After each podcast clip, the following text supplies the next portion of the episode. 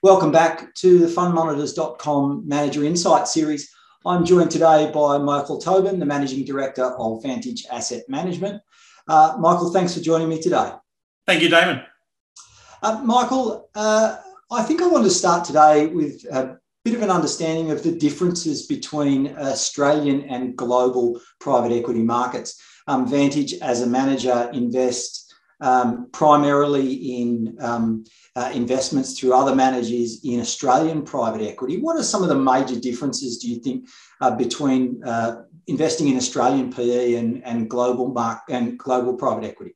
That's a very broad question, Damon, but I think probably the best way to tackle that would be where does Vantage invest, and then how does that compare to global markets? So our focus is uh, to ultimately invest into companies in what we call the lower mid market segment uh, of private equity in Australia, and that generally means companies, you know, with earnings somewhere between five to fifty million dollars um, at the time of investment. So enterprise value twenty five million through to two fifty. This segment of private equity uh, tends to provide stronger returns because the time frame for the hold of those investments in the private equity funds is a lot lower.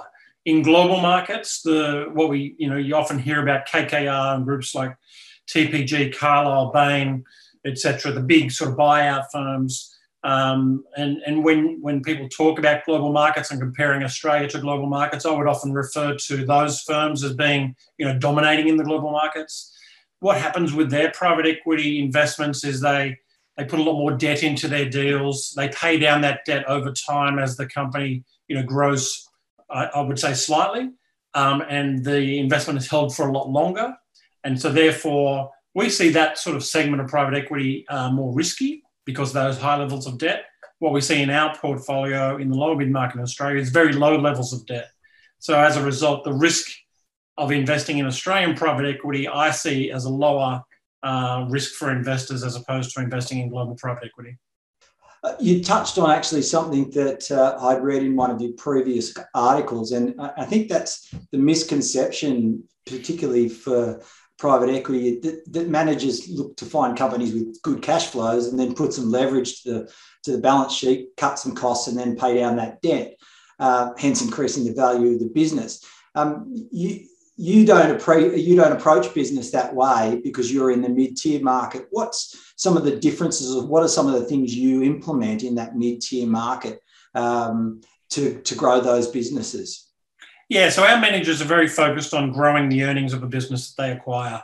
Uh, whereas at the bigger end of town, those groups that I was talking about before in the global markets, it tends to be acquiring a business that already has a stable set of revenues or perhaps acquiring other um, competitors in that space to grow those revenues. And as I said before, putting a lot more debt into those deals, which tends to become uh, much more risky. In our segment, it's about growing earnings. And they do that utilizing a number of levers. Um, often it's really building out the team. So that can be building out the finance function, uh, the, the ability of the company to actually monitor the performance of the divisions across that company in different locations. Uh, and then, of course, introducing new products, new services, opening up um, those products and services to new geographic regions.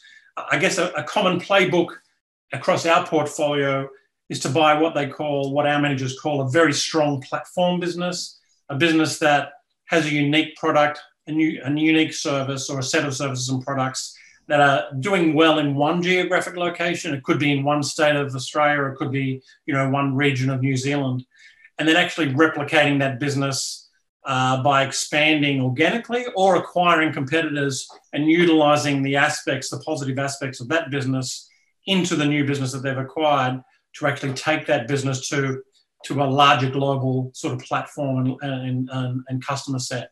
By doing so, they're actually expanding the revenue, expanding the earnings, and doing that in that sort of two to four year time frame, ultimately diver- delivering us a you know two to four times return on investment. So there's a lot of um, you know there's a lot of stories of businesses where um, the ideal is ex- expand um, uh, or or bust to a to a reasonable extent. Um, what do you do though in those sorts of businesses like you've just described, where they're they're going maybe from one state to a broader state? Um, what sort of eye have you got to keep on making sure that there's an exit for that for that business, and you're not just growing a business um, that you can't get out of? Yeah. So once again, back to that sort of common playbook, what we find is our, those businesses that are expanding, and I've got a number of examples where they've started in New Zealand, expanded into Australia, and then getting a foothold into Asia or into the US or into Europe, is then they become attractive to an, an offshore acquirer. Now, that offshore acquirer could be a, uh, a larger competitor in that industry sector, or it could be a larger private equity fund or institutional investor, or, or even uh, in the extreme case, possibly a listing on, on an offshore market. Um, and by actually expanding into those other regions, it becomes attractive to those other acquirers to then put more capital into that business to then grow it thereon. A good example of that was Genesis Care, which was a cancer care and oncology uh, business uh, that was in our um, one of our funds, Advent. Uh, it was sold to KKR only after Advent had expanded that business across Australia and New Zealand and got a foothold into Asia. Uh, ultimately, that business was sold to KKR. Uh, because of that foothold into Asia, KKR's Asian fund saw that as an opportunity to expand that business uh, in, in similar way to, to its expansion plans in Australia uh, into the Asian market, which they did so. And that obviously worked out to be a good investment for uh, that uh, fund as well. So that, that tends to be a common playbook for our managers. Um, I suppose that brings to to question: What are some of the sorts of situations that can go wrong? I mean, you know, eh, while I think it'd be lovely to get every single investment right, um, it's not always the case. What are some of the sort of common um, uh, bad outcomes that can happen in, in investing in, in private equity? Yeah, it's interesting. I mean, our approach is obviously to build a diversified portfolio. Each of our fund of funds uh, has under, up to 50 underlying companies when fully invested. Um, so as a result, at investment, no one company represents more than 2% of the portfolio. Now they can grow to become 10 to 15, maybe 20% of that portfolio as they expand over time. But because of that, we uh, obviously diversified. that diversified approach reduces, reduces the risk of investors investing in our fund. Across the 140 companies that our funds have invested in today, we've only had three failures. So I can talk to each of them and, and perhaps give an example of uh, you know one of them and how it failed. And one of them was a um, a retailer of musical equipment. It was called Billy Hyde Music Group. Now, this business uh, was invested in around the just just prior to the GFC. I think it was around 2007. Um, it was a corner shop retailer of musical equipment, and the fund manager uh, made a decision to actually take that that business and expand it into a larger footprint for each of its locations. Um, so it took on some debt, took on some long-term leases for those larger facilities that it was looking to actually sell musical equipment from, and then obviously purchased a lot of musical equipment to fill those spaces. Uh, unfortunately, the GFC hit, discretionary spend uh, dried up, people stopped buying musical instruments, uh, but then they had to meet the debt that was uh, put into that business and, and also obviously meet the rent that they were paying on those larger facilities that they were selling the, the product from. Um, the manager made a decision not to put any more equity into that business. They couldn't see a way in which they could actually sort of bring that business back within their investment time frame to make it worthwhile to put more equity in. So in that particular uh, situation, that business failed. Um, ultimately, it was purchased out of administration by another group, merged with another musical equipment group called Allans, and has gone on to be quite successful.